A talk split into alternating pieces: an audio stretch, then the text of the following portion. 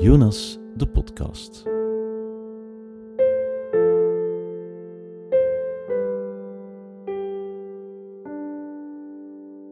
De verblijfsregeling is inderdaad een uh, parallel solo-ouderschap in co-ouderschapregeling, week om week.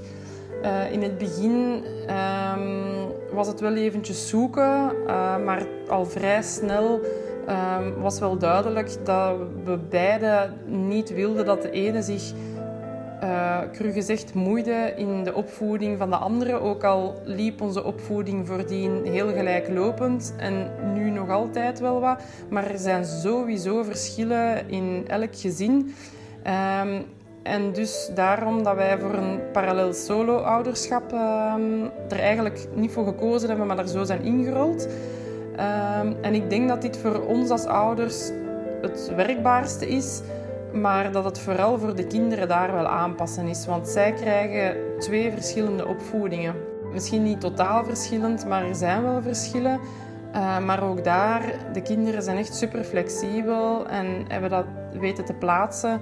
En het is niet altijd even gemakkelijk. Je voelt heel, heel hard soms um, als ze terugkomen van een week bij de partner, dat ze eventjes die aanpassing wel nodig hebben. Dat ze rapper gefrustreerd geraken omdat het weer een beetje anders is. En ja, dat blijft wel, wel moeilijk, maar daar vinden we wel meestal onze weg in. Je luistert naar Jonas, de podcast waarin we jongeren en ouders willen ondersteunen na een scheiding. Wij, dat zijn Vanessa en Sophie. Sophie is advocaat en familiaal bemiddelaar. En Vanessa is klinisch psycholoog en therapeut. We vroegen een aantal mensen naar het echte verhaal van hun scheiding of van de scheiding van hun ouders. En met deze ervaringen en verhalen trokken we naar een aantal experts in Vlaanderen en Nederland. In deze aflevering trokken we naar Antwerpen, naar de Interactie Academie, voor een gesprek met Lieve Cotin. We zijn heel blij dat Lieve wilde meewerken aan onze podcast, ook al geniet ze inmiddels van haar pensioen. Lieve is klinisch psycholoog en systeemtherapeut en werkte meer dan 40 jaar met complexe scheidingen. Ze heeft ontelbare therapeuten opgeleid en geïnspireerd, waaronder onszelf, dus ze mocht naar ons gevoel echt niet ontbreken. We willen vandaag met u graag inzoomen op conflictueus ouderschap na scheiding. Um, maar misschien moeten we eerst even beginnen met de vraag of dat je jezelf eens even wilt voorstellen aan onze luisteraars. -hmm. Ja, ik ben uh, klinisch psycholoog van origine. En uh, ik ben mijn carrière gestart in, uh, in bijzondere jeugdzorg. Eerst op een jak en dan bijzondere jeugdzorg als jonge psycholoog. En daar heb ik ja, leren werken met ongewende gezinsvormen. Dus dat waren allemaal gezinnen die niet beantwoorden aan de norm van het kerngezin. Ja, nieuw samengestelde gezinnen, uh, gescheiden gezinnen en dan eenoudergezinnen, pleeggezinnen, adoptiegezinnen, mm meerdere generaties gezinnen enzovoort. En uh, ik werkte op een ambulante begeleidingsdienst, dus we gingen aan huis. En dat waren allemaal mensen die niet gemotiveerd waren voor hulpverlening. Het was van moeten, hè, de jeugdrechter vond het een verontrustende opvoedingssituatie en dan moesten wij ons daar binnenwerken. Dus dat is eigenlijk mijn beginpunt geweest. Dan heb ik ook heel snel een opleiding beginnen volgen, omdat ik merkte van, met mijn psychologenopleiding, ja, ben je eigenlijk niet toegerust mm om uh, die complexe zaken te begeleiden. En uh, ja, dat is mijn eerste toepassing geweest, uh, systemisch denken. Ik heb een opleiding systeemtheorie gevolgd, uh, hier op de Interactieacademie. Ik was heel jong, ik was nog maar 25. En dat, heb ik ook toegepast op die ja, structuurloze gezinnen, werden ze genoemd. Mm Tottergezinnen, lastige mm gezinnen, gezinnen die eigenlijk niet uh, graag gezien waren in de hulpverlening. Uh, waar je niet mee kon werken, werd gezegd. Dus en ik dacht van, oh ja, dan moet ik er zeker proberen mee te werken. Dus dat is een beetje de aard van het beestje, denk ik, dat als het moeilijk loopt, ik net geïnteresseerd raak. Door de uitdaging. Door de uitdaging. Dat wordt voor mij zo'n uitdaging van, ah, ze zeggen dat je hier niet mee kunt werken, we zullen eens zien. En in die zin is dat begin geweest, als ik daar nu op terugkijk, hè, dat is 40 jaar geleden, uh, hoe dat ik daarin gerold ben, in die uh, conflictueuze uh, ouderschap na scheiding. En ik ben dat ook voor de eerste keer tegengekomen daar in bijzondere jeugdzorg. eh, door te werken eh, met, een, met ouders die gescheiden waren. En de kinderen eh, moesten bij moeder, waren toegewezen bij moeder. Dat was nog onder de vorige wetgeving, dus ik heb dat werk al gedaan met het kader van de vorige wetgeving voor 1995. En dat was dan nog één ouder kreeg het gezag, dat was de goede rechtouder, en de andere ouder was bezoekouder. Hè. Dat was niks niet meer, dat was een bijzet zijn. Eh, alle beslissingen werden genomen door één ouder. En ehm, ja, ik heb daar gemerkt dat eh, de kinderen moesten bij moeder zijn. Er waren drie kleine jongetjes, eh, onder de zes jaar, drie broertjes. En iedere keer als die bij moeder teruggezet worden, werden, eh, liepen die weg van moeder en langs een drukke steenweg, wat eigenlijk gevaarlijk was, hè, trokken die terug naar vader. En ja, de wet moest uitgevoerd worden, er was nog een rijkswacht hè, met een combi, werden die kinderen weggehaald bij vader en terug bij moeder gezet. hè. Eh, al wenend, tierend, schoppend. Hè. En iedere keer liep die terug naar vader. En eh, ik dacht, Jantje, dat is toch wel iets heel speciaal. En die moeder heeft mij geleerd van, ja, zegt ze, die kinderen willen eigenlijk bij hun vader zijn. Dus ze zei van, zorg eens dat de jeugdrechter beslist eh, dat de bezoekregeling anders is en dat de kinderen hoofdverblijf bij vader hebben. En Moeder heeft dat zelf gevraagd. Moeder vroeg dat zelf. Amai, Dus dat was inderdaad heel bijzonder. Hè. Dus daar ben ik geïnteresseerd geraakt. In die complexiteit van ouders die uiteen zijn. En wat dan met die regelingen. Dat was eigenlijk mijn eerste keer. Dat was een heel, heel complexe zaak. En ik heb de jeugdrechter zover gekregen om dus eh, die, eh, die bezoekregeling bij vader, de kinderen bij vader laten zijn. Eh, Ik denk de van die kinderen geven eigenlijk heel duidelijk aan van wij moeten eigenlijk bij ons vader zijn. Wij moeten zorg dragen voor ons vader. Het was moeder die weggegaan was.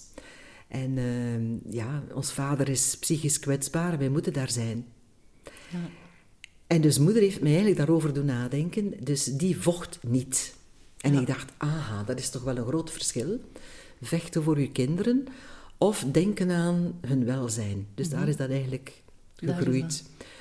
Ehm, hoe dat je daar naartoe kunt kijken. Dus de start. Dat is de startfase Ja, geweest ja. van mijn belangstelling. Ja. Ja. Ik hoorde nu ook zeggen, hè, systeemtherapie, hè, systemisch geschoold hier in de Interactieacademie. Als je systemisch kijkt naar scheiding en naar conflict, wat is daar zo bijzonder aan? Wat is zo het, die specifieke bril waardoor dat je dan kijkt? Ja, dat is leuk dat je dat vraagt. Dat is eh, met een breed vizier werken. Dus ik denk dat het eigen is aan die systeembril, hè, dat je dus naar heel veel relaties kijkt. Dus ook dat je niet met een persoon zo bezig bent, maar vooral met patronen. Dus resoluut een keuze maken om te denken in termen van patronen. En niet zozeer te denken in termen van personen. En ook niet inzetten op personen veranderen, maar op patronen veranderen.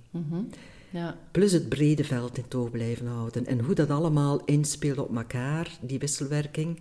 Welke effecten dat dat altijd maar heeft. En hoe dat dan, eh, ja, die dynamieken ontstaan.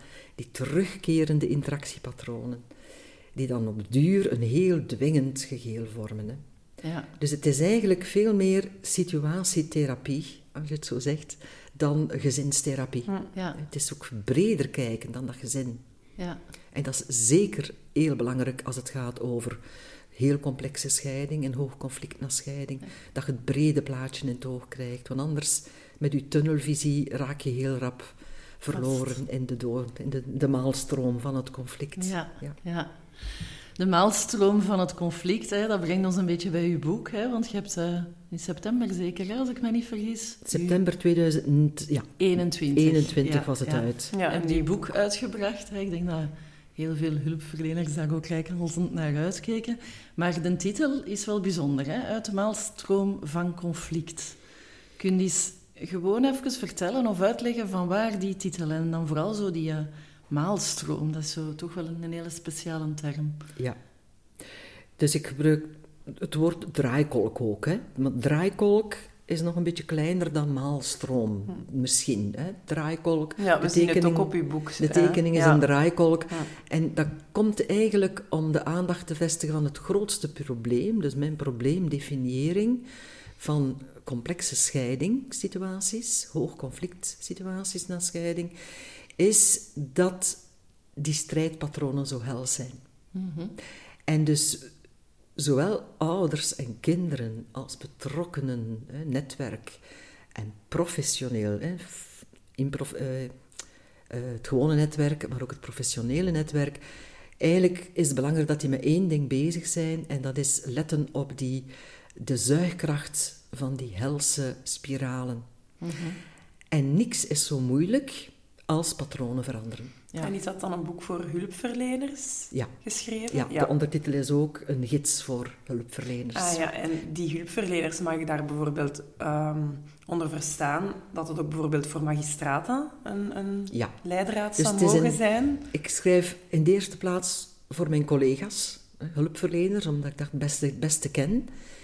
En eh, ook het meest eh, zicht heb op wat er daar allemaal gebeurt in de hulpverlening. Want veel mensen durven daar niet meer aan beginnen, aan een eh, casus van complexe scheiding. En ik zou willen hebben dat ze dat wel durven. Dus het is om een, hart, een riem onder het hart te steken. Maar ik heb ook eh, geschreven voor niet-hulpverleners. Dus voor juristen, voor scholen, dus voor die andere betrokkenen, huisartsen, eh, daar rond. Ja, Ja. ik kan me allee, toch wel inbeelden, omdat je zo spreekt over die systemische kijk, zo, of dat dat enkel op therapieniveau is, of is dat echt van, oké, in, in concreto kan je dat ook toepassen in bijvoorbeeld een beslissing nemen als handvaten voor de familierechters bijvoorbeeld, of Ja. de jeugdrechters. Ja, ik, ik hoop dus dat eh, eh, magistraten en advocaten en andere juristen eh, dit lezen, dat boek. Dat is mijn grote hoop. Ja, En dan ook misschien wat meer systemisch gaan kijken naar Ja. dit soort situaties. ja als dat mogelijk zou zijn. Ja. Wat nog erg in het belang van het kind was, is dat ik ehm, in het begin mezelf heel hard had voorgenomen op niet in te- om niet in te gaan ehm, op de ergernissen of de woede van de ex-partner. Er zijn momenten geweest ehm, dat hij in een woedeaanval de kinderen bij me wilde weghouden. Eh, op het moment dat ik met hen een uitstap of een vakantie had gepland, dat hij, of dat hij in een uitbarsting vloog in het openbaar, waar ook de kinderen bij stonden. Ehm, veel dreigende berichten enzovoort. Maar toch kon ik steeds kracht en energie halen uit mijn kinderen. Ik dacht toen altijd, ga niet mee in die woede, niet mee in die frustratie. Denk aan de kinderen. Ehm, hoe langer dat er overgaat, hoe minder hoopte ik toch, hoe minder dat dit zou blijven duren, of hoe minder lang dat dit zou blijven duren. En dat was ongelooflijk zwaar en hard voor ons alle twee. Maar we zochten elk opnieuw onze weg op onze eigen manier. Lieve, ik hoorde nu dat juist zeggen. Ik werkte vroeger nog met, onder een ander wetgevend kader. Hè. Het wetgevend kader is een stukje veranderd. Ehm, ja, ik ben zo wel benieuwd. Hè. Je, je, hebt, je werkt heel lang al in, in die complexe scheidingen. Zijn er evoluties die je gemerkt hebt? Wetgevend, dus duidelijk eentje. Maar ook zo maatschappelijk, in hoe dat we daar naar kijken? Of hoe dat we daarmee omgaan als omgeving, als maatschappij, als... ehm, Mhm. Nu, een grote verandering, verschuiving, was eh, de nieuwe wet. Nieuwe, het is al hè, Intussen ook al even... eh, oud. Ja, Eh, maar ik spreek dus altijd van de nieuwe wet, omdat ik merk, ze is precies nog altijd niet in voegen getreden. Heel vreemd vind ik dat. Dus ik, ik vertel altijd dat ik eh, naïef dacht, nu blijft dat heel naïef te zijn, met die nieuwe wetgeving, waar dat beide ouders ouders blijven, en dat het over eh, gezamenlijk gezag gaat. Dus aan het gezag wordt niks veranderd. Beide ouders blijven beslissingen nemen eh, over de zorg van de kinderen. En de ene ouder moet altijd de andere ouder respecteren en kan de andere ouder niet buitensluiten. Ik dacht, halleluja, nu zijn we er. Ja. Ik was dus heel blij met die nieuwe wet. Ja. Ik ben nog altijd heel blij met die nieuwe wet. ja. Maar mijn verbijstering is dat zo weinig mensen die wet kennen, precies, of de ziel van die wet kennen, of waarvoor dat die wet eigenlijk staat. Want eigenlijk laat de wet toe dat er geen conflict niet meer zou moeten zijn tussen ouders na scheiding. Dus die heeft alle ingrediënten om de ouders niet meer te laten strijden. Dus het is een raadsel hè, waarom dat ouders nog altijd zo strijden. En hoe komt dat dan? Dus de verschuiving in de samenleving, merk ik van conflict wordt aangezwengeld. Mhm. Dus dat is mijn grote ontsteltenis en ook verontwaardiging eigenlijk. Ik zit met een hele grote verontwaardiging, vandaar dat boek aan hulpverleners geschreven, om mensen uh, wakker te maken van kijk rond, steek je hand in eigen boezem mhm. en let erop hoe vaak je conflict aanzwengelt. Als je de, uh, het kader van de wet op ouderschap na scheiding uh, in toog houdt, dan word je gesteund om het conflict niet aan te zwengelen. Hè. Om dus niet mee te gaan in het buitenspel zetten van een ouder. Om niet mee te gaan in klachten van de ene ouder over de andere. Maar daar wordt helaas door de grote nadruk op veiligheid van kinderen mm te veel op ingegaan. Ja, en dan heb je het over als maatschappij, als hulpverleners, als netwerk, politie, uh, advocatuur, uh, leerkrachten, scholen.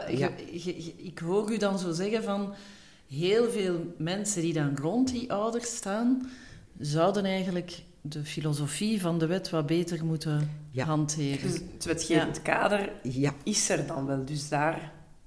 De mogelijkheid is er, ja. Maar ik merk ook dat zelfs uh, magistraten en advocaten, ik weet niet of dat jij dat ook merkt, Sophie, uw collega's, maar die gebruiken nog altijd de nomenclatuur van de oude wetgeving. Hoe vaak staat er in verslagen niet bezoekrecht? Mm Of hoederecht, of alles wat ik al gelezen heb. Ja, eigenlijk in de journalistiek ook heel veel. In de media, ongelooflijk. Ik erger mij dood. Ik, ik, heb het altijd gelezen. In de soaps, in ja, thuis, ja, klopt. maar iedere keer heb ik het gemerkt. En dat is eigenlijk spijtig, dat perspectief, dat, allee, dat beeld dat dan ook wordt gegeven. En interpreteer ik dat dan goed, dat ook die spiraal dat je dat dan wilt allee, meegeven, die maalstroom, dat dat ook eigenlijk echt meespeelt? Ja, ah, dat is de maalstroom, hè, de maalstroom. We zitten dus in een maalstroom en dat is dus echt heel groot. En let erop dat die maalstroom eigenlijk aanzet tot verhogen van conflict tussen ouders. En dat je daar soms in meestapt. En dat je daar zeer rap. Als je niet oplet, ben je mee. Ja. Want dat is gelijk de stroom. Hè? Dus een maalstroom zuigt, dat is een natuurkracht, dat is gelijk in een snelstromende stroom. Als je gewoon meedobbert met de stroom, dan ga je conflict aanzwengelen. Dus je moet eigenlijk tegen de stroom ingaan. En dat vraagt veel van mensen. Ja. En zeg je dan dat dat vooral iets is dat de mensen rond ouders in een scheiding moeten gaan doen? Of is dat ook iets wat de ouders zelf kunnen doen? Want kan mij voorstellen dat dat als ouder niet altijd zo evident is om tegen mhm. die maalstroom in te gaan. Het is niet evident. En ja, ik vraag, mensen zeggen altijd, je vraagt veel van mensen. Ja, mhm. ik vraag veel van ouders, ik vraag veel van kinderen, ik vraag veel van de netwerken, ik vraag veel van hulpverleners. En wat is er fout met veel vragen, denk ik dan? Dus er is ook zoiets in de samenleving dat zeer conflictaanzwengelend is, dat alles gemakkelijk moet zijn en opgelost moet worden en niet complex mag zijn. En daar ga ik ook tegen te strijden eigenlijk. Het geldt voor iedereen. Het is en zowel ouders en zowel netwerk. Dus ik zou, ja, eigenlijk is het een oproep aan iedereen die te maken krijgt met conflictueus ouderschap na scheiding, dat die nadenken over wat kan ik doen en niet meer doen op dat conflict niet aangezwengeld wordt. Iedereen heeft een eigen verantwoordelijkheid, groot en klein. Ja. Oh ja, het is niet gemakkelijk om niet te vechten. Um, omdat je uh, nog meer dan in het huwelijk eigenlijk echt je idee over, over opvoeding, over verdeling, over, over alles wilt doordringen. Je wilt nog meer er staan voor je eigen keuzes. Van wat dat jij het beste vindt voor de kinderen. En Ehm, we hebben het nu al een paar keer genoemd, hè, conflictueus ouderschap na scheiding. Hè. Ehm, stel dat ik nu een mama ben die gescheiden ben en ik ben hier naar aan het luisteren, hoe herken ik mij daarin? Wanneer kan ik als mama of papa, of als oma of als zus van iemand die aan het scheiden is, merken, ah, dit zou wel eens over mij kunnen gaan. Hoe, over welke groep ouders gaat dit? Want ik vermoed dat dit niet over alle ouders die gescheiden zijn gaat. Nee, ik heb eigenlijk uh, in mijn werk als, als psychotherapeut en ook in het schrijven van dat boek uh, hou ik mij vooral bezig met wat ik eigenlijk een verwaarloosde groep eh, vind in de hulpverlening, ehm, waar de gewone methoden helaas niet werken. Dus de eh, hulpverleners en eh, magistraten en juristen, bemiddelaars hebben gewone methoden, maar ik zou hen op willen roepen dat ze oog hebben voor een groep ouders die gescheiden zijn, die chronisch conflict hebben. En ik bedoel daarmee eh, langer dan zes jaar na het uiteen, uiteengaan, waar heel veel hulpverlening al geweest is. Eh, kinderen uit de knel gevolgd, bemiddelingen gehad en eh, plaatsingen van kinderen. En je ziet, het blijft voortduren. Dus het conflict na al die bemoeienis en die interventies blijft gewoon voortduren. Maar ook complexe scheiding slaat bij mij ook op mensen die nog niet zo lang uiteen zijn, maar waar de strijd tussen ouders zeer hoog zit, omdat er geweld gebeurd is. Dus, geweld tijdens de partnerrelatie, die voort blijft duren nu de ouderen uit elkaar zijn, waar er psychische kwetsbaarheid in het spel is, eh, misbruik in het spel is en ja, dat je ziet van oei, hier moet serieus paal en perk aan gesteld worden aan die patronen. En dat is niet makkelijk. Dat is ook complexe scheiding. Dat is van, je wilt die eh indammen, die strijd, en je merkt dat het met de gewone middelen niet gaat. Dus er zijn een aantal gewone middelen die niet werken bij 10%, 15% van de groep ouders die uit elkaar gaan. Ja, En die met zeer hoge emoties zitten. ja. Dus het gaat dan over 10 à 15 procent van de ouders die gescheiden zijn. Hoe herken je ze? Aan de Hoe- hoge emoties. Aan de hoge emoties. De vele rechtbankzaken. Ja. Het herhaaldelijk procederen. Dat- alle ja. methoden die al uitgeprobeerd zijn. Ja, ja. De gewone methoden.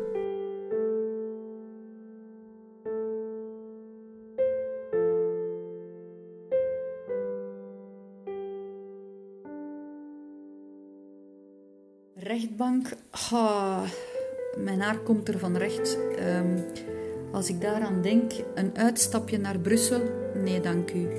Want nog steeds ehm, komt dan de pijn naar boven. Ehm, ik moet Brussel leren kijken ehm, door een andere bril, maar door eh 15 eh, 16 rechtszaken op 15 jaar is dat super moeilijk om daar positief naar te kijken. eh, na al die jaren nog steeds. Ehm, ik vind het heel jammer, ik kan het niet genoeg herhalen, dat er eh, te weinig het menselijke aspect naar boven kwam. Ehm, er zou veel kordater moeten gehandeld worden en eigenlijk zou het niet mogen dat iemand jaar na jaar na jaar na jaar na jaar opnieuw een rechtszaak start. Als men op 15 jaar 16 rechtszaken heeft, daar heeft niemand baat bij. Enkel en alleen, sorry, jammer, rechters en advocaten. Maar het menselijk leed is zwaar, de schade is groot en vooraleer je effectief met je leven verder kan, is er zoveel aangericht en ehm, er is te veel schade aangericht. En je zou veel sneller moeten je leven terug kunnen in handen nemen en opnieuw kunnen starten. En hoe langer dat, dat duurt, hoe moeilijker dat het is, hoe zwaarder dat het is.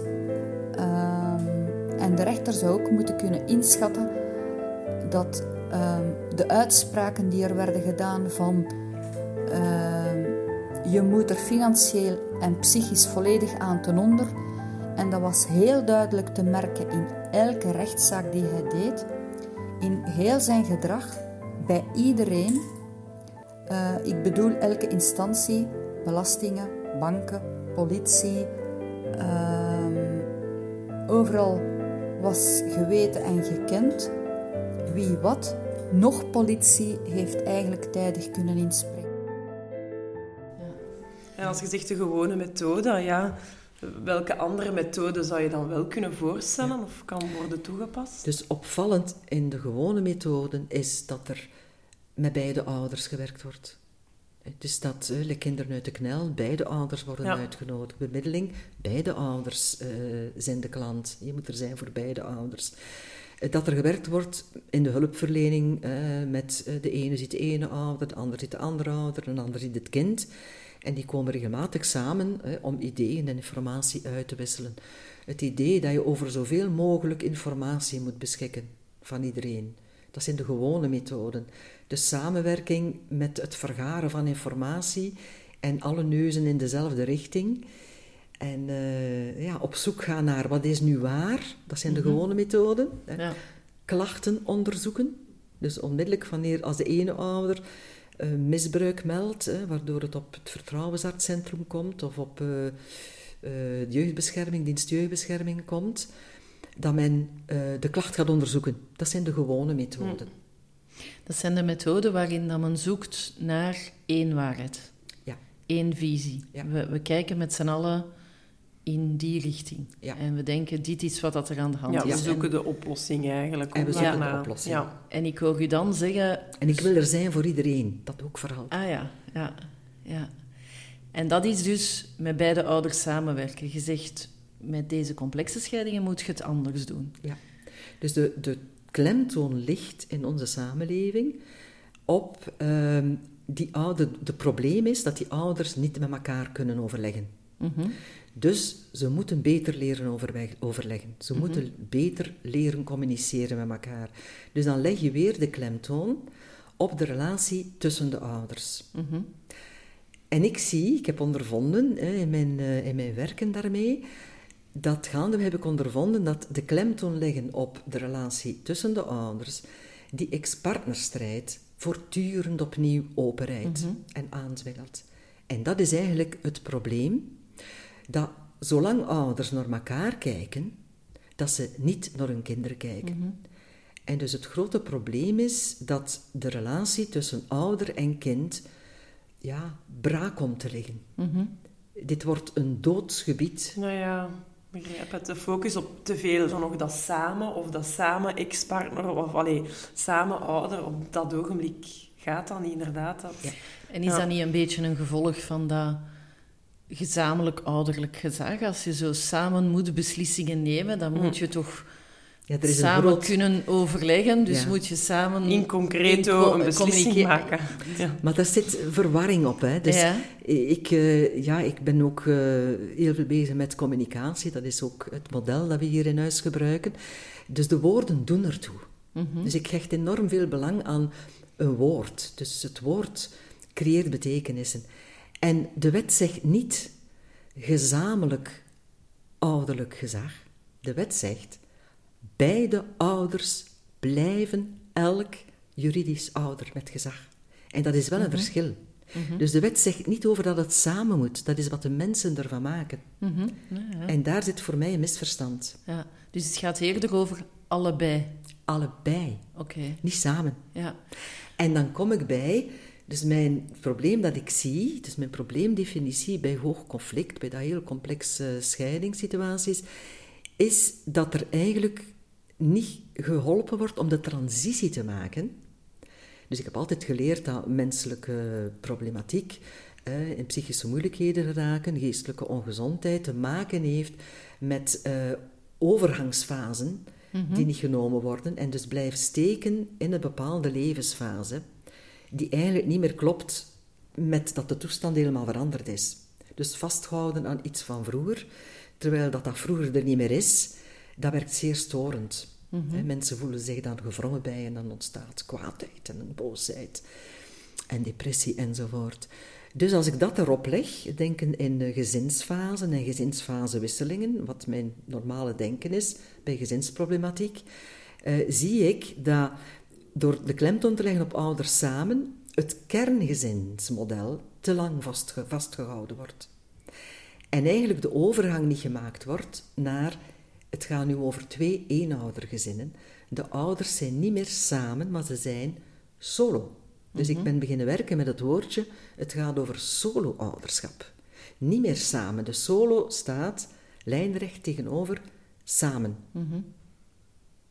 En ze zitten daarin vast. Dus er zijn ouders bij complexe scheiding die niet geholpen worden hè, door de omgeving er rond om solo-ouder te zijn. Dat wil zeggen, nu sta je er alleen voor. In jouw huis is, gaat het over jouw relatie met de kinderen en hoe je een goede ouder probeert te zijn met de gepaste zorg voor jouw kinderen. En je moeit je niet meer met het andere huis. Dat is ook een solo-ouder, apart in een ander huis. Dus de ouders hebben niet meer met elkaar te maken, maar de kinderen hebben met twee ouders te maken. Ja. En dat is dus een groot verschil. Ik noem dat de onderbroken driehoek. Dus de driehoek gaat van elke ouder naar de kinderen, maar de ouders zijn niet meer verbonden met elkaar. ja. En ik heb dat dan genoemd, zet er een muur tussen. Om inderdaad die eh, dwingende conflictpatronen in te dammen. Om daar stop mee te maken. En dus waar je dan als ouder eh, solo nadenkt over wat heeft mijn kind van mij nodig en dat je dan in de beslissingen die je neemt rekening houdt met het feit dat je kind in twee contexten opgroeit. Zo is het. Ja. Dus dat helpt ook om de wet op ouderschap na scheiding juist uit te voeren. Ja. Daarin staat dat iedere ouder met ouderlijk gezag verplicht is. Ik vind het een hele belangrijke zin, die te weinig gekend is, vind ik. Iedere ouder, die juridisch ouder is met ouderlijk gezag, heeft de plicht om het kind te steunen in de relatie met de andere juridische ouder. Hoeveel ouders doen dat? Als je kijkt naar ouders die in hoog conflict raken, dit is wat ze niet doen. En ze worden niet geholpen om dat wel te doen. Om dat wel te doen. Ja. Ik denk dat dat ook wel een geruststelling is voor die ouders, als je dat dan zo uitlegt, niet meer over dat buurtje heen kijken, van, dat er zo'n last van hun schouders valt, van, dat het dan misschien wel zal lukken. Natuurlijk Ja. via een traject dat je mogelijk Het, zal het, doen. het leuke is vooral, het nieuwe is vooral, wat ik merk in mijn begeleidingen, dat ehm, de ouders dan pas beseffen hoezeer ze gezogen ja, worden naar een naar de anderen. Ja, En hoeveel rust het geeft hè, om te Ja. mogen met je kind bezig zijn. Dat Ja. is, eh, ja. Dat is heel belangrijk. Ik merk dat ouders de toestemming nodig hebben, maar daar eigenlijk al lang op zaten te wachten. Van mag ik het alleen doen met mijn kinderen? Ja. En mag ik ophouden met te moeten overleggen met de andere ouder? En mag ik met mijn kinderen spreken dat zij het moeten doen? Dus zij moeten verder met twee ouders, met twee huizen. Ik niet.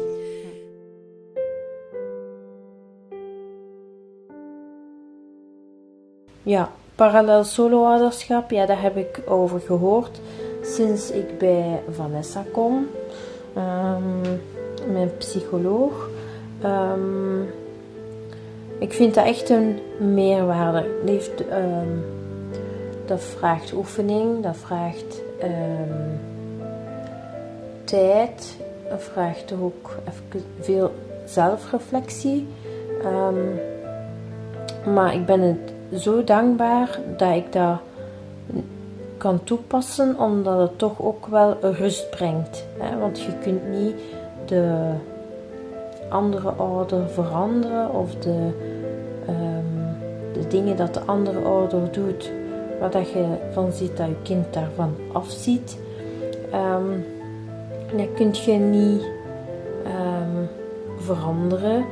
Dus je, kijkt ernaar en je zit erbij en je zit ernaast. Ehm, en je vangt op en je, je gaat om met de situatie op de best mogelijke manier dat je vanuit je ouderschap kunt doen. Ehm, ik vind dat heel moeilijk om die zaken te zien gebeuren, maar anderzijds, het parallel solo-ouderschap geeft mij wel meer handvaten, meer kracht om, of meer sterkte om krachtiger te staan als ehm, ouder voor mijn kinderen.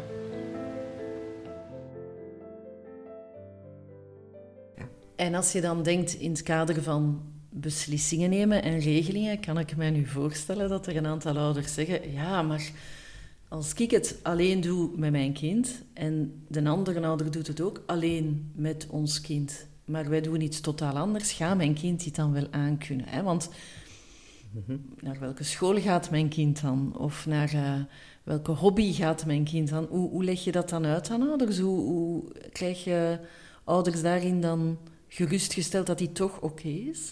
Het is zoals dat jullie al zeiden, hè, van uh, rekening houden met het kind. Mm Goed het kind in het vizier houden als ouder. Wat je pas kunt als je niet meer de andere ouder in het vizier is, dat is mijn stelling. Het is of-of. Of je hebt de andere ouder in het vizier, of je kind. Het is het een of het ander. Mm Dat helpt ook om de ouders de ervaring te geven dat ze inderdaad niet gewoon zijn van te kijken naar hun kinderen. Ze denken allemaal dat ze het doen, maar de strijd maakt dat ze het niet doen. Ze willen het dus wel doen, maar ze worden niet geholpen om dat te kunnen doen.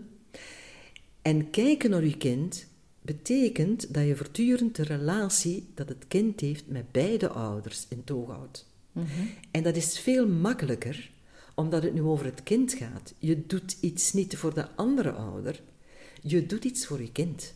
Mhm. Je doet wat je vindt dat je als goede ouder moet doen. Namelijk, de wet zegt dat de kinderen twee ouders hebben naar wie ze moeten luisteren. Dus je kunt niet anders dan als je zegt: Goh, ik zou school A pakken, om daar met je kind over te spreken. Ik denk aan school A en jij, wat denk jij? Ah, school B, oké. En wat denk je dat je vader denkt? Wil je daar de volgende keer met je vader over gaan spreken? wat dat uw vader van school in zijn hoofd heeft. En dus de communicatie loopt via de kinderen. Ja. En nu voel je onmiddellijk... Ja, nu denk ik dat er onmiddellijk... een... van de samenleving ja, ja, ja. helemaal stroomt ja, ja, ja, ja. Kan dat conflict ja aanzwengelt, is het denken in de samenleving, dominante denken, dat je de kinderen niet mocht belasten met die communicatie. Mhm. Maar dit is dus een opvatting die geldt voor kerngezinnen. En hier zie ik dan weer van, men is niet bezig met het steunen van het eenoudergezin. Want in een eenoudergezin geldt dat niet. Mm -hmm. In eenoudergezinnen is de band tussen ouder en kind veel groter, veel intenser dan in kerngezinnen. Mhm. Dus in kerngezinnen, waar de ouders samenleven, natuurlijk loopt de communicatie niet via de kinderen, maar tussen de ouders. En in een oudergezinnen niet. Dus ik zeg ook altijd om preventief te werk te gaan. Als je in een kerngezin woont, kan je niet beter doen dan je kinderen toch ook al helpen om rechtstreeks met de andere ouder te communiceren. Mhm. En als een kind zegt van mama, kan je dat niet eens vragen aan papa of ik mag naar die vuif gaan, dat jij dat niet vraagt aan papa, maar dat je dus aan je kind zegt, vraag het eens zelf aan je papa. Ja. Ik vind dat de beste preventie om je kinderen stevig te maken, mm. want levenslang, of dat de ouders nu samenwonen of niet, en dat heb je niet in de hand, of ze gaan samen blijven of niet, levenslang moeten kinderen verder met elke ouder. Als ik een definitie zou moeten plakken op uh, het belang van het kind, dan uh, zou ik vanuit mijn eigen verhaal toch zeker stellen dat het belang van het kind, het enige die dat, dat kan invullen is het kind zelf. Dus uh, praten met het kind en luisteren, vooral luisteren naar wat dat hij zegt, um, hoe jong of hoe oud het kind dan ook mag zijn. Um, toch zal het belang van het kind, van het kind zelf moeten uitkomen. Want iedereen zal inderdaad een andere uh, definitie hebben van het belang van het kind. Maar als het echt van het kind zelf komt, dan kan het geen andere definitie hebben dan dat dat het belang van het kind is.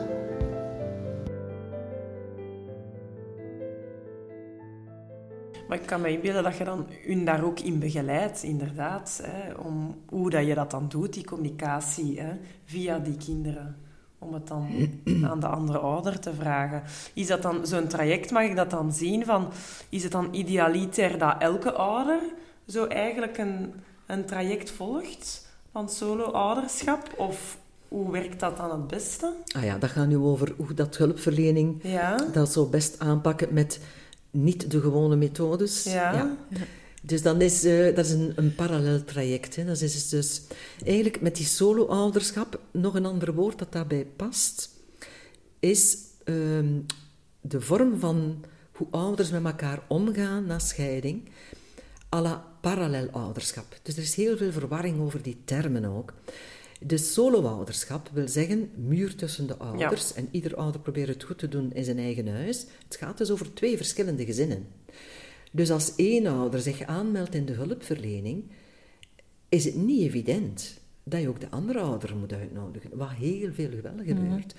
Dus als één ouder zich aanmeldt en die zegt: Ik heb een vraag hè, rond de begeleiding, ik heb zorgen rond mijn kind, kan je mij eens helpen? Dan is het belangrijk hè, dat die hulpverlener die ouder binnenneemt. Dat is een zeer goede vraag. De ouder vraagt: Hoe kan ik er zijn voor mijn kind? Dus hoe kan ik mijn kind niet belasten met ons conflict? Dat is een zeer interessante werk, een hele goede werkvraag hè, voor, een, eh, voor een begeleiding.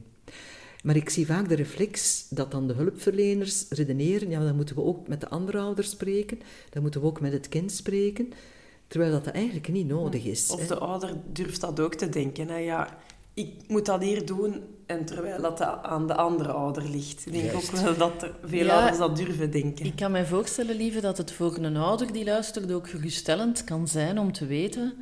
Ik kan eigenlijk naar de hulpverlener stappen en zeggen... Helpt mij om mijn kind te steunen in deze complexe situatie.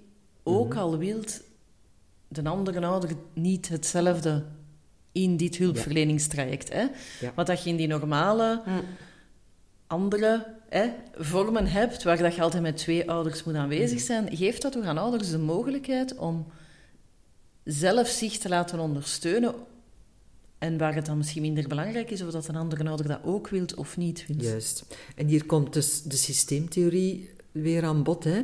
Die zegt van, als je werkt met één element uit het systeem, dat is lekker een mobiele, hè? als je tikt tegen één elementje van die mobiele, dan bewegen alle andere elementen mee. En dat is eigenlijk de kracht en de hoop Ja, hè, dat het systeemtheoretisch Ja. kader eh, biedt. Hè. Dus ik heb maar één iemand nodig van dat complexe systeem om verandering te brengen in de patronen van dat systeem. Mhm. Eén iemand is voldoende. Eén fysiek lichaam is voldoende. Ja, dat is zo interessant eigenlijk. Als je, jij je communicatie aanpast, bijvoorbeeld, ik noem zoiets, dat er dan inderdaad daar ook iets gaat gebeuren aan de andere kant. Ja. ja. Daar kan je donder op zeggen. Ja. Maar dat duurt een tijd. En dat is altijd de miserie. Ik kan er geen tijd op zeggen. zetten. Hè. Ja. Je weet, ik, dat heb ik niet in de hand. Maar ik weet dat het veranderend werkt, maar de tijd, ja, dat is een... eh, Maar het zet ouders wel in kracht.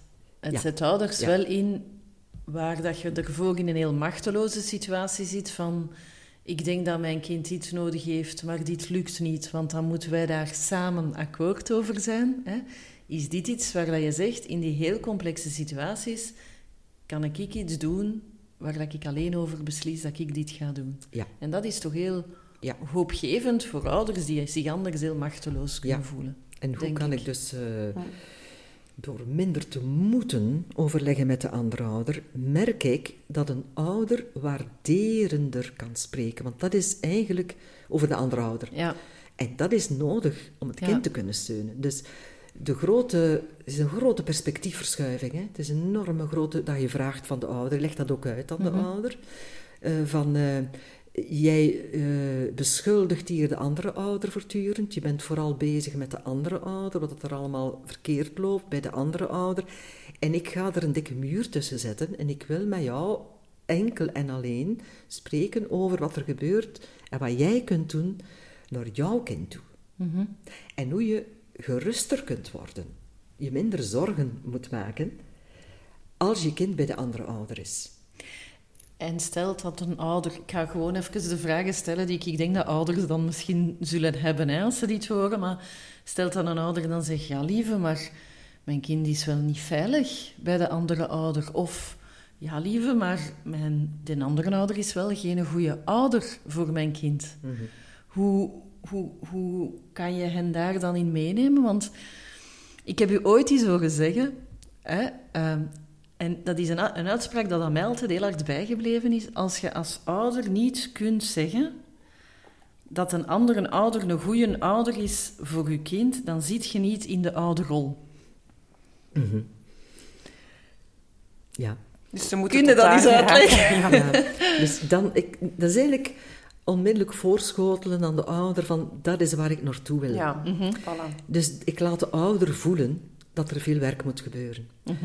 Dus eh, door dat te zeggen aan de ouder, van uiteindelijk moeten we er naartoe, dat je eh, waarderend, met respect, een goede ouder. Maar soms, nee, goede ga ik die nooit kunnen noemen. Ja, hoe gaan we hem dan wel noemen? Dus het is een zoektocht naar eigenlijk de relatie van het kind met de andere ouder aan het kind te laten. Ja, ja. En daar niet meer in tussen te komen. Want dit is dus de, de, het probleempatroon dat ik zie. Dat de relatie, dat de ouder zich verantwoordelijk blijft voelen voor wat er gebeurt tussen het kind en de andere ouder. En ook Dit zo wat is- beschermend. Ja, zo dit is kerngezin gewoonte. Ah, ja. In een kerngezin doe je dat. Dus in een kerngezin zit je daar met twee ouders en je ziet wat dat er gebeurt tussen je kind en de andere ouder en je probeert af en toe tussen te komen als die te kwaad wordt of eh, te onrustig wordt. Of... Dat past daar. Maar in een eenoudergezin is dat niet meer mogelijk. Je moet dat loslaten. En dus ik vraag aan de ouder, het is daar niet veilig. in Wat, wat moet er gebeuren voor jou dat je geruster bent als je kind naar de andere ouder gaat. Dus dat is eigenlijk de vragen waarop dat we moeten nadenken. Mhm. Wat heb jij nodig van het kind? Van het kind, niet van de andere ouder. Mhm. Wat heb jij nodig van je kind? Dus ik wil eh, de relatie ouder-kind gaan bewerken. En ik ga altijd teruggaan naar het leiden van de aandacht van de ouder naar het kind. Naar die relatie tussen de ouder en het kind. De ouder die bij mij zit. Dus iedere ouder die luistert naar deze podcast, zou ik willen oproepen om de oefening te doen van hou u bezig met wat je aan je kind wilt leren, wat je aan je kind wil zeggen, om een geruster gevoel te krijgen. En dus als ik als mama gerust wil zijn dat mijn kind veilig is in een andere context, bij papa, wat wil ik mijn kind leren als mijn kind zich onveilig voelt? Of hoe, hoe moet ik dat dan concreet proberen te begrijpen? Ja, het is belangrijk dat de ouder aan een kind uitlegt. Eigenlijk zou ze dat op school moeten geven, hè? Die, die wet op ouderschap na scheiding. Allee, ik, ja. Dat is zo helpend voor kinderen, dat ze zicht krijgen op die wet. heb ik al gemaakt in het, gemerkt in het spreken met kinderen. Daarover straks meer, hè? de steunbronnen voor kinderen. Maar dat is een enorme steun voor kinderen, dat die uitleg krijgt van de ouder of van een familielid of van op school, hè? iemand anders, hulpverlener eh, of een advocaat, hè? dat die uitlegt, of een bemiddelaar, dat die uitleg geeft over de wet en dus de positie van kinderen. Dus ja, de ouder is weg van de andere ouder. Ik moet daar dus niet meer mee omgaan, maar jij wel. En dat is voor ou- eigenlijk zouden ouders dat moeten kunnen zeggen aan kinderen. Jij moet verder omgaan met uw andere ouder.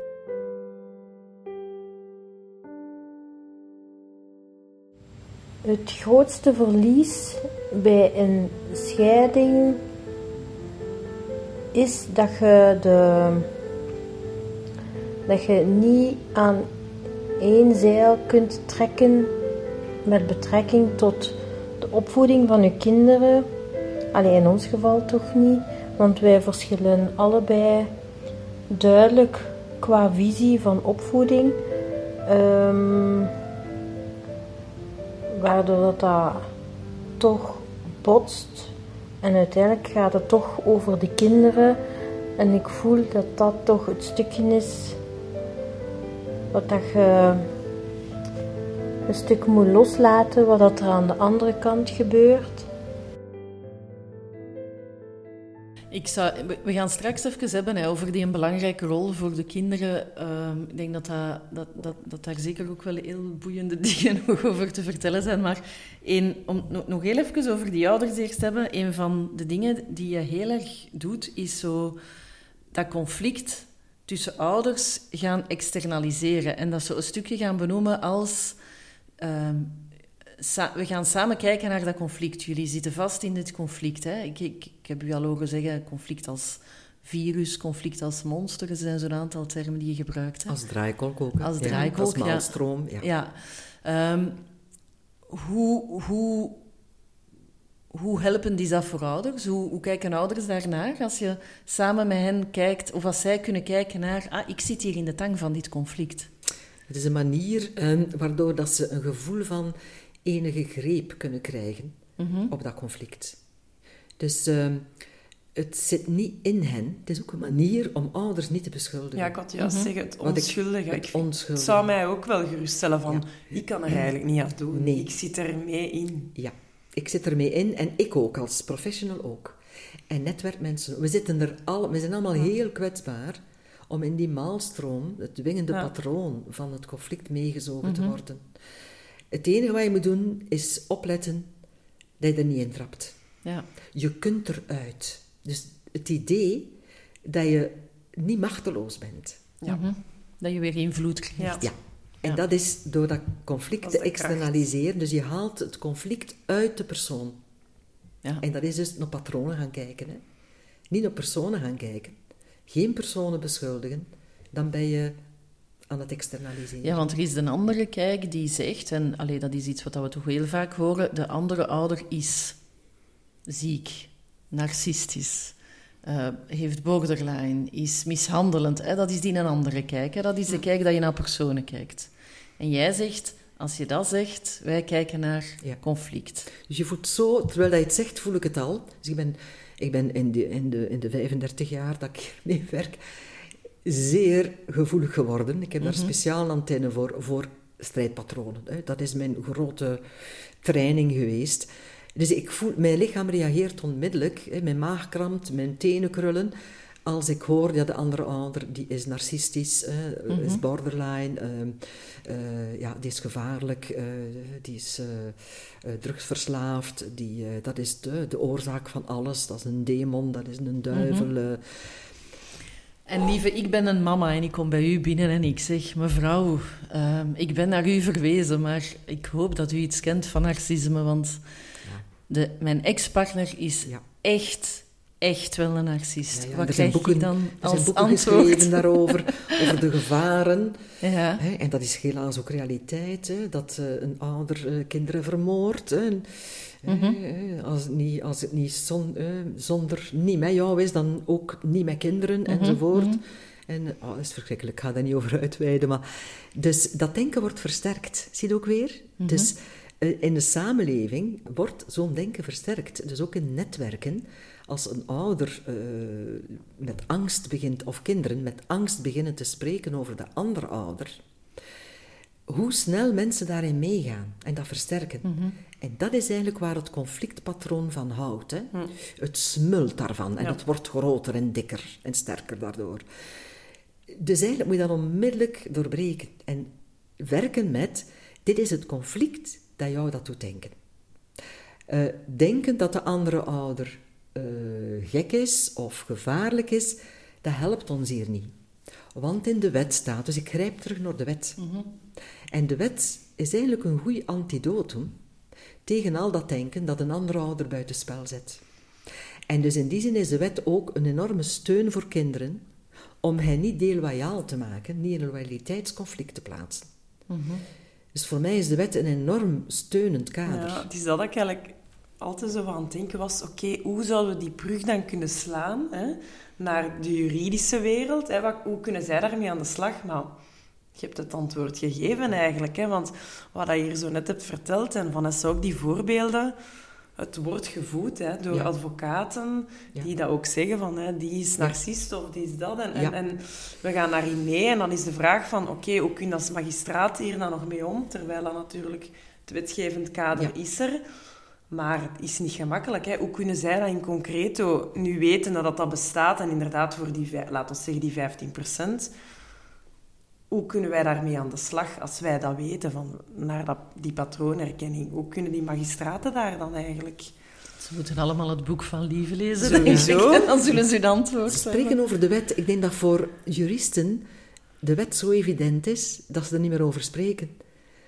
Maar ze merken niet dat ze erover spreken op een manier dat conflict aanzwengelend is. Ja, want u zei daarnet van hè, dat gezamenlijk ouderlijk gezag, dat is de terminologie hè, die gebruikt wordt.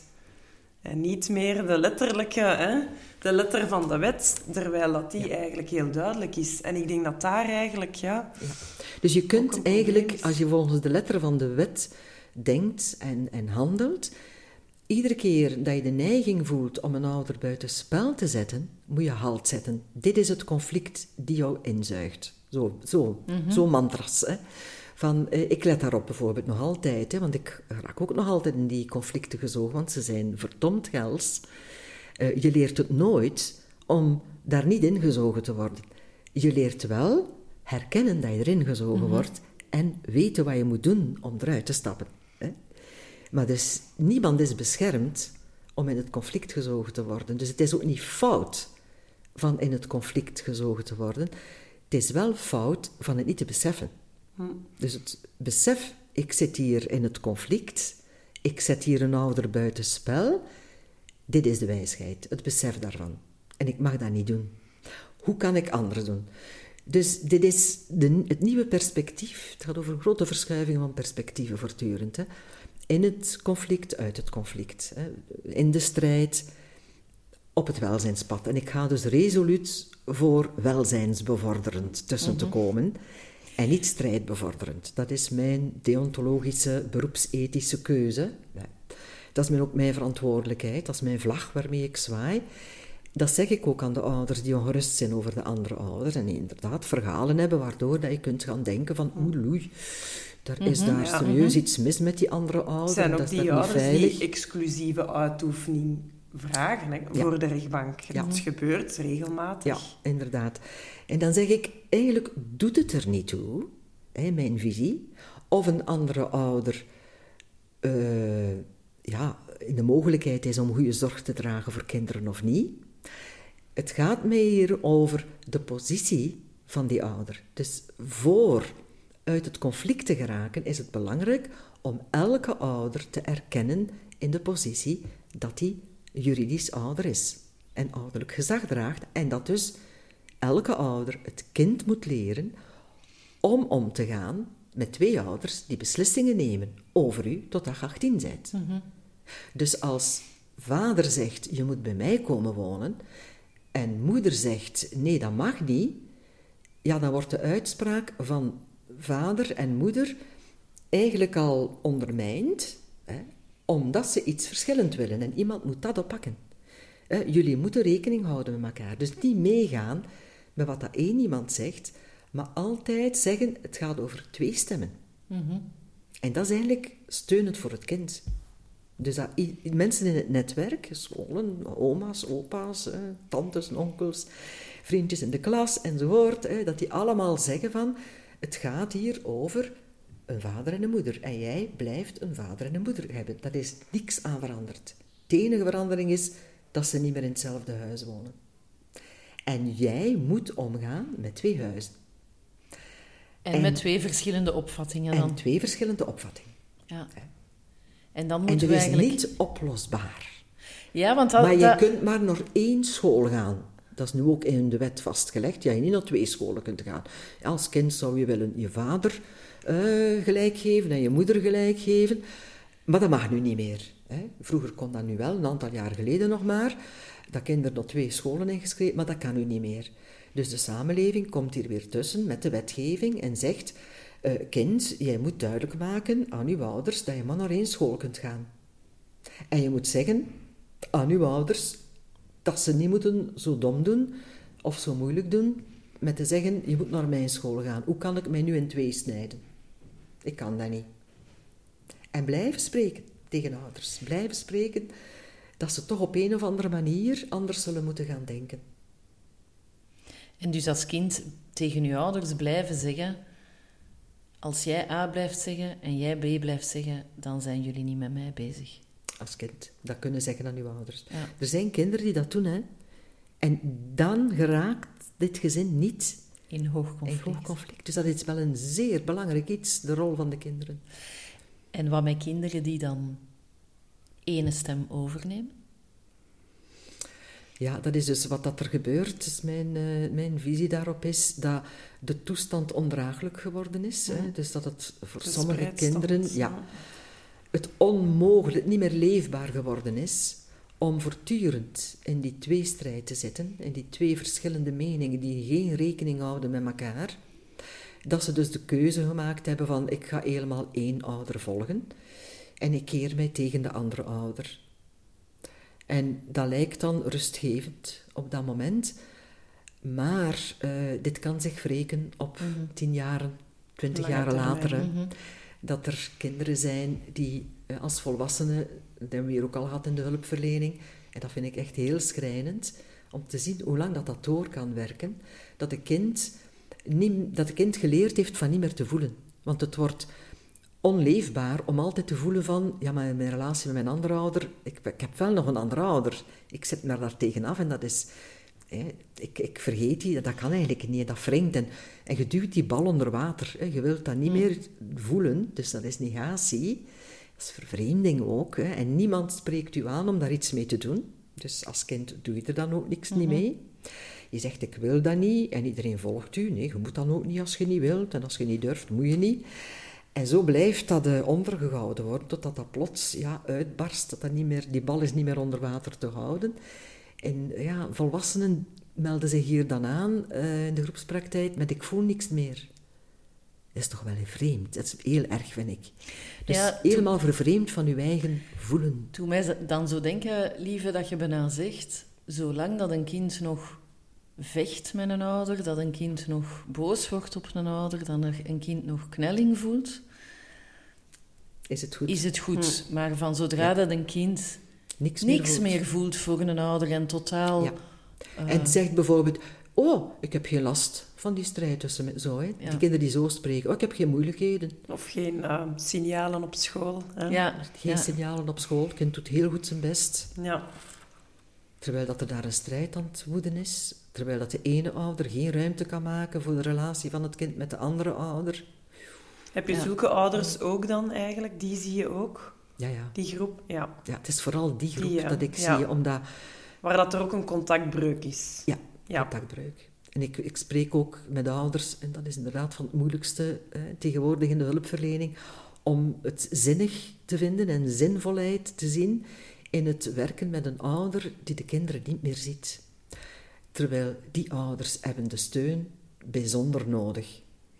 Want hoe hè, blijf je ouder voelen als je de kinderen niet meer ziet en ook geen contact niet meer mee Ja, hebt? want Hè? juridisch gezien durft het dan wel eens dat ze een exclusieve uitoefening dan aan de andere ouder geven natuurlijk. Hè. Dan ben je helemaal... En eigenlijk is dat niet goed, hè? Nee, dat wou ik je vragen. Ook, kijkt u, k- kijkt u uitoefening. daarnaar eigenlijk, Ja. die exclusieve? Omdat je zegt dat je... Allee, ik mag het niet zeggen dat gezamenlijk, hè. het is dus wel in de volksmond dat we het zo doen, maar inderdaad, hoe dat het geschreven wordt van eh, het steunen van hè, beide ouders, er is toch wel een mogelijkheid tot die exclusieve. Kan dat? Of echt in heel uitzonderlijke gevallen? Of... Ja, is zeer uitzonderlijk. Ja. Ik, ik herinner me nog dat in het begin van de nieuwe wet, dus in de in late jaren negentig, dat eh, rechters dat heel vaak uitspraken, exclusief ouderlijk gezag.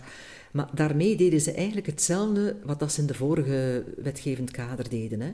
Dus bezoekrecht en voederecht. En dan zijn ze daar toch van teruggekeerd. En ik merk, en daar was ik heel blij om, ik merk dat er inderdaad nu voorbehouden wordt voor zeer, zeer, zeer uitzonderlijke situaties.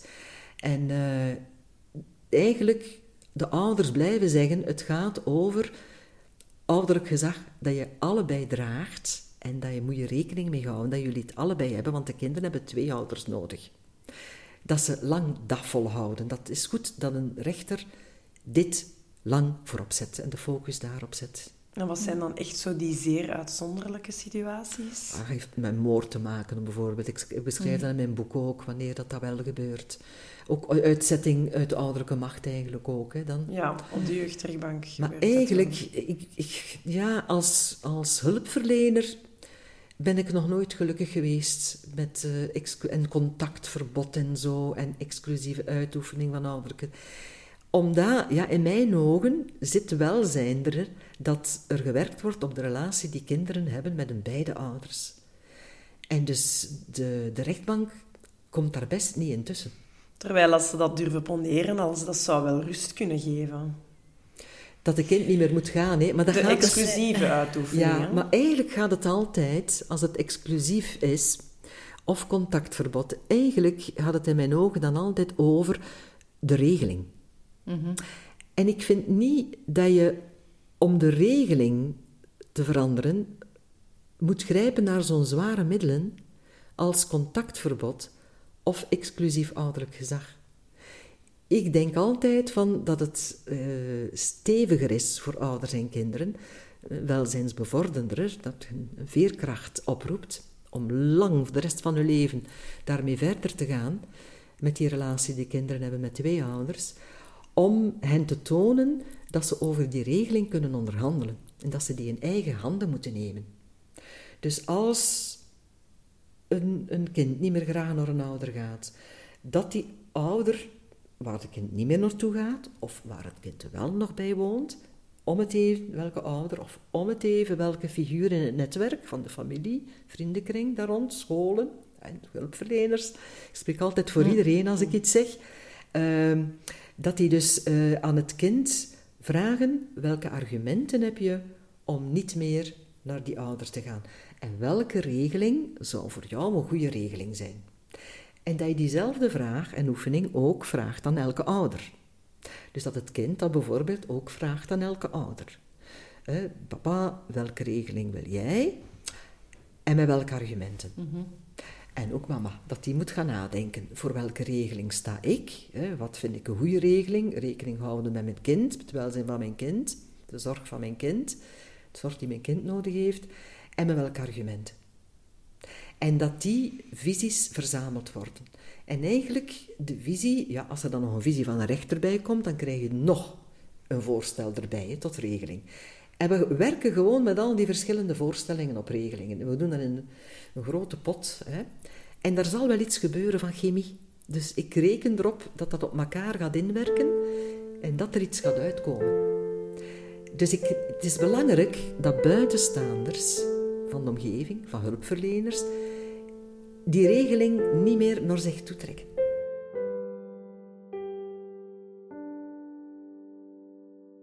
Ik vind dat dus een heel, heel breed begrip dat eigenlijk uh, uh, ja, misschien wel geval per geval moet ingevuld worden. En waarin uh, het allerbelangrijkste toch zou zijn dat het kind als een gelijkwaardige partner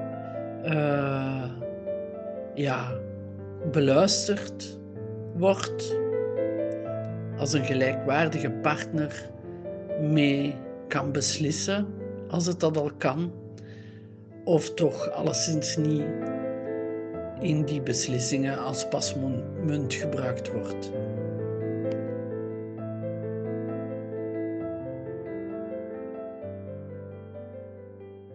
En dan voelde terug die tegen die maalstroom. Hè? Want ik hoor heel veel collega's, kinderpsychologen zeggen: we moeten het kind hierin beschermen. Ja. En dat brengt ons dan zo bij het laatste stukje waar we het graag met u wouden over hebben. Hè? Zo die, die stem van kinderen en zo die positie van kinderen in die conflictscheidingen. Je voelt, lieve, als je daarover spreekt, dat je kinderen eigenlijk heel actief in hun rol zet, in hun positie zet. Hè? Mhm. Ehm, en dat je die bijna evenwaardig als actor zet dan ouders? Of zie ik dat verkeerd? Dus dat is een van de moeilijkste zaken, hè? om dus ja, die dominante aanname, om daar een, een, een tegenstem tegen te... Dus kinderen worden doorgaans beschermd. In de hulpverlening is dat de gewone manier van doen, dat kinderen beschermd worden. Als je kinderen ziet die bang zijn, passief, monddood. Hè? Ze kunnen bijna niks zeggen. Dan krijg je als goede hulpverlener te doen met die kinderen. En dan voel je dat de, de dwingende patroon heel groot is om die kinderen te gaan beschermen. Ik heb mij vaak een heel slechte therapeut en hulpverlener gevonden, dat ik daar niet meer in meeging. Dus het kost het een en het ander om tegen die stroom in te gaan. Hè? Dus om tegen de stroom in te roeien. Met nee, het kind moet leren spreken. Dat het kind bang is, daar kan het kind niet mee verder. Dus ik moet het kind stevig maken dat het wel durft te spreken. Het gaat over het leven van het kind. Het, het, niemand komt op voor het kind, dus het kind moet leren opkomen voor zichzelf.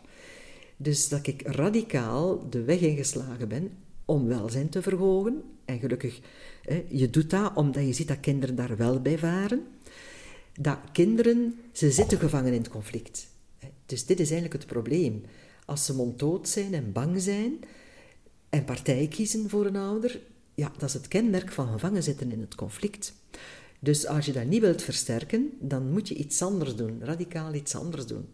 En dus de kinderen minder bang maken, doen spreken hè, en actief maken. En inderdaad, ik zie hen als een volwaardige speler, een volwaardig gezinslid. Mhm. Als kind zijn ze op iedere leeftijd af. Een kind van vijf is volwaardig af. Want het weet nog niet wat het is als het zes is of als het zeven is. Dus mensen vragen dikwijls vanaf welke leeftijd. Ja, voor mij is het elke leeftijd. Dus als kind voel je op iedere leeftijd groot. Een kind van vijf voelt zich al heel groot, een kind van drie ook. Dus op iedere leeftijd kan je aan kinderen vragen om de rol op te nemen die ze moeten spelen daar, als actor. Ze zijn kind van deze twee ouders. Dus wees kind van deze twee ouders. Spreek tegen uw ouders. Hoe kunnen uw ouders weten wat dat belangrijk is voor u als je dat niet zegt? Ja. Die Of als kunnen- je het- ouders kunnen dat niet ruiken. Of als je het zelf niet goed weet, wat daar belangrijk vooral- is. Dus Dat begin bij informeren en dan spreken natuurlijk. Ja, hè. wat Ja. is belangrijk voor u? Ja. En daar, dat begint met wat is lastig voor u. Mhm. Dus kinderen die helemaal in het conflict gemangeld zitten, ervaren, weten niet dat er last is. Dat is de meest vervreemde kinderen. Dat zijn echt kinderen in de knel. Dat is waar dat we het daar net ook over hadden. Ja. Hè? Kinderen die de last niet Die- meer voelen Die van... niet meer voelen. Ja, ja. Die hebben Die geen probleem geknipt zien. of afgesneden, inderdaad. Ja. Ja. ja. En die zwijgen. Dus ik merk dat ook, ze zeggen, ik- als ik zeg van, wie weet daarvan? Niemand. ja. En kan je daar eens met vriendjes in de klas over spreken? Ah nee, moest ze dat weten, ze zou niet meer met mij willen spelen. Dus er zit een enorme schaamte op. En ook een enorme angst van als ik daarover ga spreken, dan gaat het erger worden. Dus die kinderen zwijgen uit overleving. Ze vrezen, als ze spreken over de moeilijkheden, dat ze de moeilijkheden erger maken. En dat is dus weer die grote verschuiving, want dat is wat een conflict u doet geloven. En ik zeg, als je op de welzijnsweg begeeft, dan denk je totaal anders. Erover spreken maakt net dat het minder erg wordt. Want dat is dus een grote overgang, hè, Dus we, dat kinderen moeten maken. als ik het dan even terug naar een ouder, zeg je dan niet alleen als hulpverleners moeten we kinderen leren spreken met hun ouders, maar ook als ouder moet uw kind leren spreken met een andere ouder. Ja, met jou eerst en dan ook met de andere En dan met ouder. de andere ouder. En als een kind zegt van, maar die andere ouder luistert niet, is het belangrijk dat je als ouder zegt, ja, maar misschien moet je het op een andere manier proberen. Ja. Ja, dus dat is echt zo klaar. Eh, als een kind zegt, ja, maar ik heb het geprobeerd uit te leggen eh, aan papa en die luistert niet. Dan mama zegt, ja, ja, ken hem. Mhm. Ik weet dat nog van vroeger. Die luistert niet. Voilà, dat is over de muur springen. Ja. En dat je Mm. dus dat bij jezelf ontdekt dat dat je automatische piloot is, door het conflict aangezwengeld. En hoe kan je dat anders doen? Hoe kan je dus uit die maalstroom En dat dan inderdaad komen? veel mama's zullen zeggen... Ik zal eens bellen naar papa, Of ik zal eens anderen inzetten om papa te doen luisteren. En het dan eigenlijk overnemen. Kinderen vragen dat ook, hè. Ja, Kinderen zeggen ook, hè, maar jij moet dat doen, mama, niet ik. Ik wil niet gaan. Eh nou, mama, papa, wil jij dat eens zeggen aan mama dat ik niet ga? En dan moet die papa zeggen, nee, dat ga je zelf zeggen. Ah, maar ik durf dat niet en ik wil dat niet. Toch, toch, dat is uw rol, dat is uw taak. Ja. ja. Je moet dat leren. Dat is eigenlijk op twee vlakken inderdaad dat je dan werkt. Hè. Aan de ouders die eigenlijk het kind mee betrekken. En dan eigenlijk ook rechtstreeks met het kind om te leren Ja. spreken. Ja. Ja. En je kiest eigenlijk, bij die hoogconflict is het wel belangrijk dat je kiest wie is mijn cliënt. En dat je dan houdt aan deze cliënt. Want ik zie dat hulpverleners te veel willen doen en daardoor weer zot draaien in het conflict. ja, snap ik. Dus minder doen is meer hier. Dus dat is zo raar. Dat is niet gewone denken. Maar met hoe minder mensen je spreekt hè, van het gezin, hoe meer je kunt doen. En hoeveel je kunt voor kinderen doen door met een ouder te spreken. Dat vind ik ook heel belangrijk. Dat ouders die zich aanmelden in de hulpverlening, of ouders die een kind aanmelden in de hulpverlening, dat je misschien goed is van eens te proberen dat, de ouder, dat je met de ouder verder spreekt en niet rap het kind aannemen. Want eigenlijk is het denken als het oké is met de ouder, als het beter gaat met de ouder, als hij zich minder machteloos voelt, minder ongerust, minder bang, rustiger, dus meer gemoedsrust heeft, dat het leefbaarder wordt voor de ouder, dan is dat ook zo voor het kind. Mhm. ja. Dus ouders, je kunt nooit met een kind werken die gemangeld zit in zo'n hoog conflict, zonder dat de ouders ook in begeleiding zijn, bij iemand anders, niet bij jou.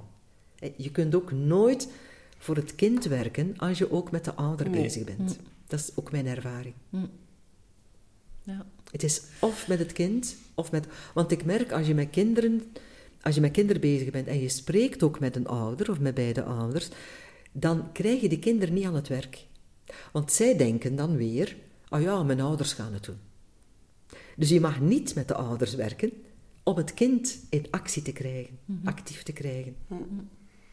Maar ja, ik voel ook wel dat het, het kind daar een prominente plaats geven, dat dat toch nog altijd ook in de rechtbank ook moeilijk is. Zeker als we daar zien, er is een contactbreuk, dan zeggen ze dat ook letterlijk. We gaan het kind niet belasten eigenlijk, hè, om het kind nog eens eigenlijk te bevragen, omdat we toch al weten wat ze gaan zeggen. Mm Trek je dat inderdaad ook door tot daar, lieve? Dat je zegt van, ook in de rechtbank zouden kinderen een even actieve rol mogen spelen en dus zeggen wat zij willen, wat dat ze belangrijk vinden? Dat is belangrijk, ja. Dat is, ik vind dat heel belangrijk. Dus ik heb laatst gehoord van een, een meisje dat, uh, van, van 12, 13 jaar, dat zei van ik wil aanwezig zijn op de volgende zitting op de rechtbank. En uh, iedereen rondom haar raadde dat af, ook de ouder. En ik zei, ja, maar waarom niet? Dus het is echt een heel verschillende ingang. Mhm. Als een kind zelf zegt, ik wil daar aanwezig zijn, ik wil uh, mijn zeg daar, ik wil zien wat er gebeurt. Terwijl dat meisje ervoor heel bang was van dat. En plots zegt ze, ik wil dat. Maar dan wordt ze beschermd daarvoor en denk ik, ja, maar waarom zou je iemand beschermen?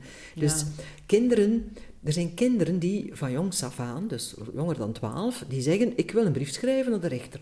Ik wil dat de rechter, ik wil spreken met de rechter. Waarom niet? Kinderen moeten niet wachten tot ze twaalf zijn, hè, om te zeggen van, ik wil mijn stem daar laten horen. Hm. Dus het is belangrijk van kinderen te steunen, dat ze er moeten over spreken, dat dat de goede zorg is voor hun ouders en voor zichzelf. Dus door te zwijgen, zorg je niet goed. Mm. Door partij te kiezen voor de een tegen de ander, zorg je niet goed. Niet voor jezelf, niet voor je ouders. Maar spreek erover. Maar mag ik dan ook veronderstellen dat een kind die spreekt met een rechter niet wil zeggen dat een kind beslist? Dat is heel belangrijk in dat onderscheid. ja. die verwarring ja, Ik denk nu direct aan een aantal ouders die zeggen, oh, ik heb een kind van acht jaar, Grote verwarring. aan de Ik heb er in mijn boek zeggen... ook over geschreven, hè? een heel aantal bladzijden over de verwarring over hoorrecht van kinderen. Dus er, is, er heerst hè, een mythe dat als kinderen twaalf zijn, ze mogen beslissen over de regeling. Dat klopt aan geen kanten. Mm hè? Dat moet dus ook de wereld uit. Hè? Dat blijft nog altijd. Dat blijft zo altijd. Dus denk dan niet meer. Een kind kan op ieder moment, hoe jong het ook is, meespreken en onderhandelen met de ouders over de regeling. Ja. En een kind beslist nooit. Nee. Het is altijd de juridische ouders die beslissen. Ja. En een kind moet daar rekening mee houden. En moet dat ook, en ook weten. En ook dat is steunend naar kinderen toe, denk ik. Hè? Om heel duidelijk te kunnen zeggen van... Het is niet omdat jij nu tegen papa zegt dat je liever niet meer wilt gaan, dat dat uw voorstel is. Als papa dan een ander voorstel doet, ja, ik denk een kind ook steunen in dat papa een andere beslissing mag nemen dan hun voorstel, lijkt mij toch ook. Ja, en dat je de papa vraagt naar met welke argumenten. Uiteraard, Dus ja. het is heel belangrijk, niet het voorstel van regeling, wat, wat elk gezinslid wil, maar vooral van waar halen ze dat? Ja. Welke motivering hebben ze daar? Omdat je dan ziet, is die regeling gemaakt vanuit het kind in het vizier hebben? Met het oog op zorg voor het kind? Of is dat een voorstel van regeling voor eigen behoeftes van de ouder? Mhm. En dat zit er ook altijd tussen. Hè? Mhm. Dus ik zeg, een van de grote dilemma's hè, bij het denken rond uh, goede zorg voor kinderen is: uh, gaat het over het belang van de ouder of gaat het over het belang van het kind? En hoe dat die twee voortdurend in de weegschaal liggen. En mijn stelling is, het gaat over allebei de belangen. Dus het gaat niet over het belang van het kind alleen. Dus als iemand zegt, het belang van het kind, kans is groot dat je in de maalstroom van het conflict zit. Dat is hoe ik luister. Eigenlijk moet je zeggen, het gaat ook over belangen van ouders. En moeten kinderen er zijn voor ouders? Of moeten ouders er zijn voor kinderen? Dat is ook een onoplosbare kwestie. Ja. Het is en-en. Maar wanneer moeten ouders er zijn voor kinderen? En wanneer moeten kinderen er ook zijn voor ouders? Ja. Dat is, de, dat is denken in relaties. Ja. Ja. Dat het zo complex is van Ja, eh, kanten. Ja, lieve, als we het over complexe scheidingen hebben, dan kan ik me voorstellen dat we daar nog uren zouden kunnen over praten. Hè? Maar ik denk dat we zo stilletjes aan het einde Ja, naderen. ja, of zijn er nog zaken die dat je zelf wilt toevoegen, dat je zegt, oh, dat is nu iets, allee, echt iets typerend van die hoogconflictscheidingen, dat ik nog wil meegeven, of dat, dat, ik niet, eh, dat je niet vernoemd hebt? Mhm. Mm, ja, als ik zou zeggen, de tips aan de... Is dat nu de tips voor ouders en kinderen? Ja, en wel, dat was zo de laatste vraag. Hè, van als je... Als je als, als Ik heb er al wat gehoord. Hè, Ik dus heb er ja. ook al een aantal gehoord. die Maar als zijn we al ze wat zo nu een beetje ja. zouden...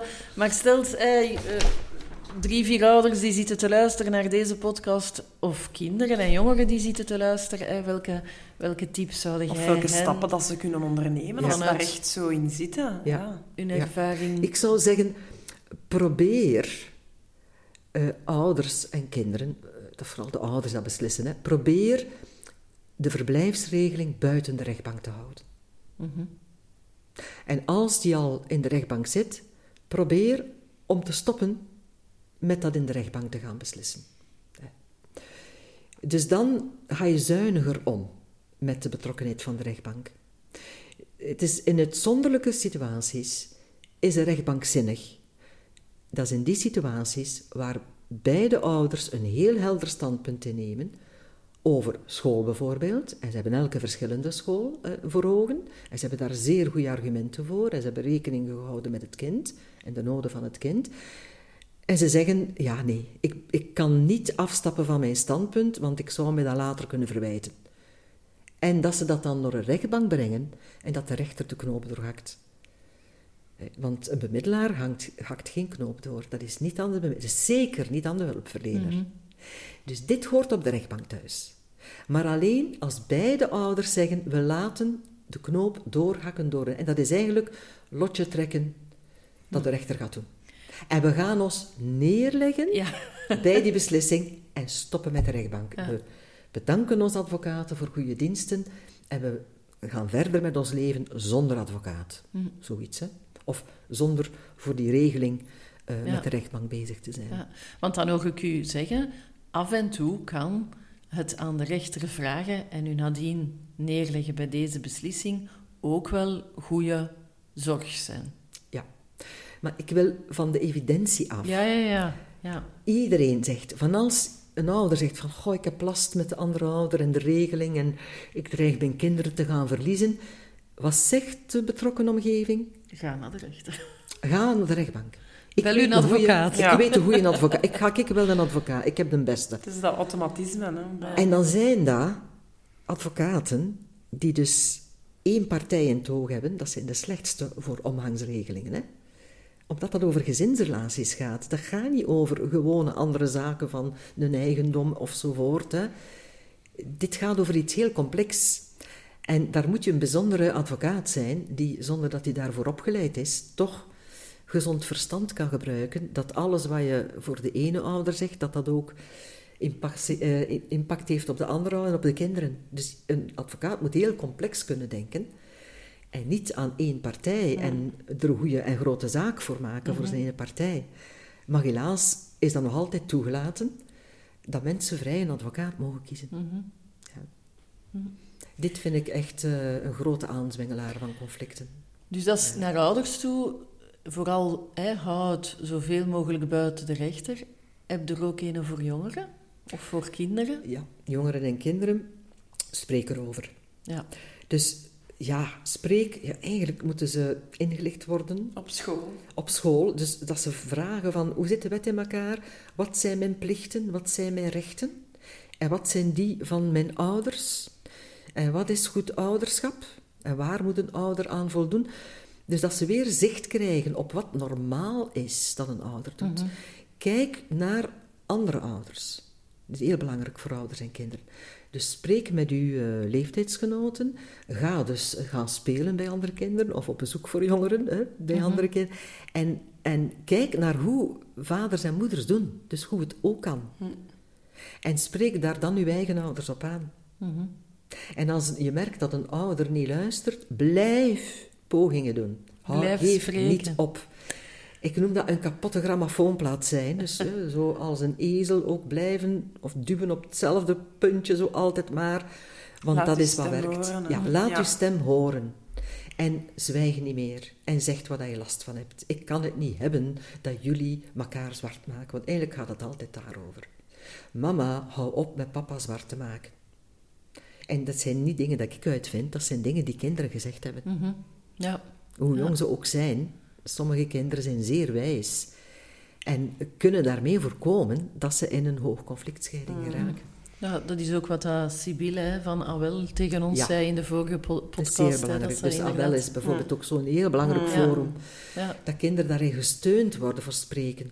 Ja. En bijvoorbeeld, ja, ik, het, be- het begint, het hoog conflict, wanneer dat, dat begint, wat ik zie, is vaak omdat in de omgeving kinderen niet gesteund zijn om positie in te nemen op beide ouders. Hè. Eh, ik herinner mij eh, dat eh kind was een voetballer en het was een voetbalkamp en vader was een van de coaches van de voetbalclub. En het kind zei, ik wil niet op kamp als mijn vader meegaat op kamp. En vader kreeg bericht dat hij niet meer gewenst was op dat kamp. En dat, dit vind ik vreselijk. Daar begint het fout te lopen. Hè. Dus dat, heel die omgeving van die voetbalkampen daar, hè, van die trainers allemaal, die coaches, die hebben dus allemaal meegegaan met een kind dat zei, ik wil niet naar dat kamp, ik voel me niet veilig als mijn vader daar is. Ja, dan, dan zwengel je zo het conflict aan Mhm. en zet je het kind in een conflict situatie. Wat zou een voetbalclub beter kunnen doen als afsluiter? Ja, die kunnen dan zeggen aan het kind van, wat is dat daar, hè? dat jij niet wil dat uw vader, eh, jij beslist daar niet over en wij Mhm. vinden jouw vader een wel oké in de voetbal en eh, ik vind het heel vreemd dat je zo spreekt Ja. over uw vader. Geen schrik hebben, Mhm. kom aan, hè? we gaan niet raar doen, hè? Ja. we gaan gewoon doen. Ja. ja, dus we luisteren wel, maar we zetten ook, we positioneren Mm. ook, we zetten ook van... Dit is... Oké. Ja. Ja, ik Goed. ben wel nog eens even benieuwd, zo, ehm, beleidsmatig, is daar iets waar dat je aan denkt van, goh, dat zou er nog mogen veranderen, ik hoor het wel van de maatschappij, hulpverleners. Allee, iedereen heeft een rol, hè, wat dat we eigenlijk in kunnen spelen. Ik denk, als we uw verhaal hebben gehoord, dan is dat opnieuw een wake-up call, maar meer dan dat, hè, eigenlijk daar een keer eh, toch dieper op ingaan. Maar ja, beleidsmatig, kunnen zij dat preventief of, of dat ook anders aanpakken. Misschien, ik denk dan maar bijvoorbeeld, dat is ook meer mijn dada, eh, bijvoorbeeld het spreekrecht meer van, van de minderjarigen, of dat meer, nog meer eh, wetgevend eh, kader Ja. ehm, groter maken. Of... Ja, ja, ik vind de wet eigenlijk in orde zoals dat ze is. Mm. Ja, ja, dan, dan mag Alleen gezegd de bilocatie is niet zo goed, omdat daar weer gezegd wordt, er is één goede regeling. En iedereen die zich moeit met de regeling, zwengelt conflict aan. Ja. Dus eigenlijk moet je de regeling laten beslissen. Het gaat over de leefbaarheid van een regeling. En in die zin is er geen juiste, Nee. objectieve regeling. Een regeling kan, kan objectief zeer rechtvaardig lijken, maar subjectief Niet leefbaar zijn. niet leefbaar zijn. En voor mij gaat het over die leefbaarheid. En dus, ehm, ja, het is niet zo dat kinderen er goed bij zijn, dat ze evenveel bij de ene ouder en de andere. Iedere gezinssituatie is anders. En iedere relatie van een kind met de ouder is uniek. En kinderen weten dat als geen ander.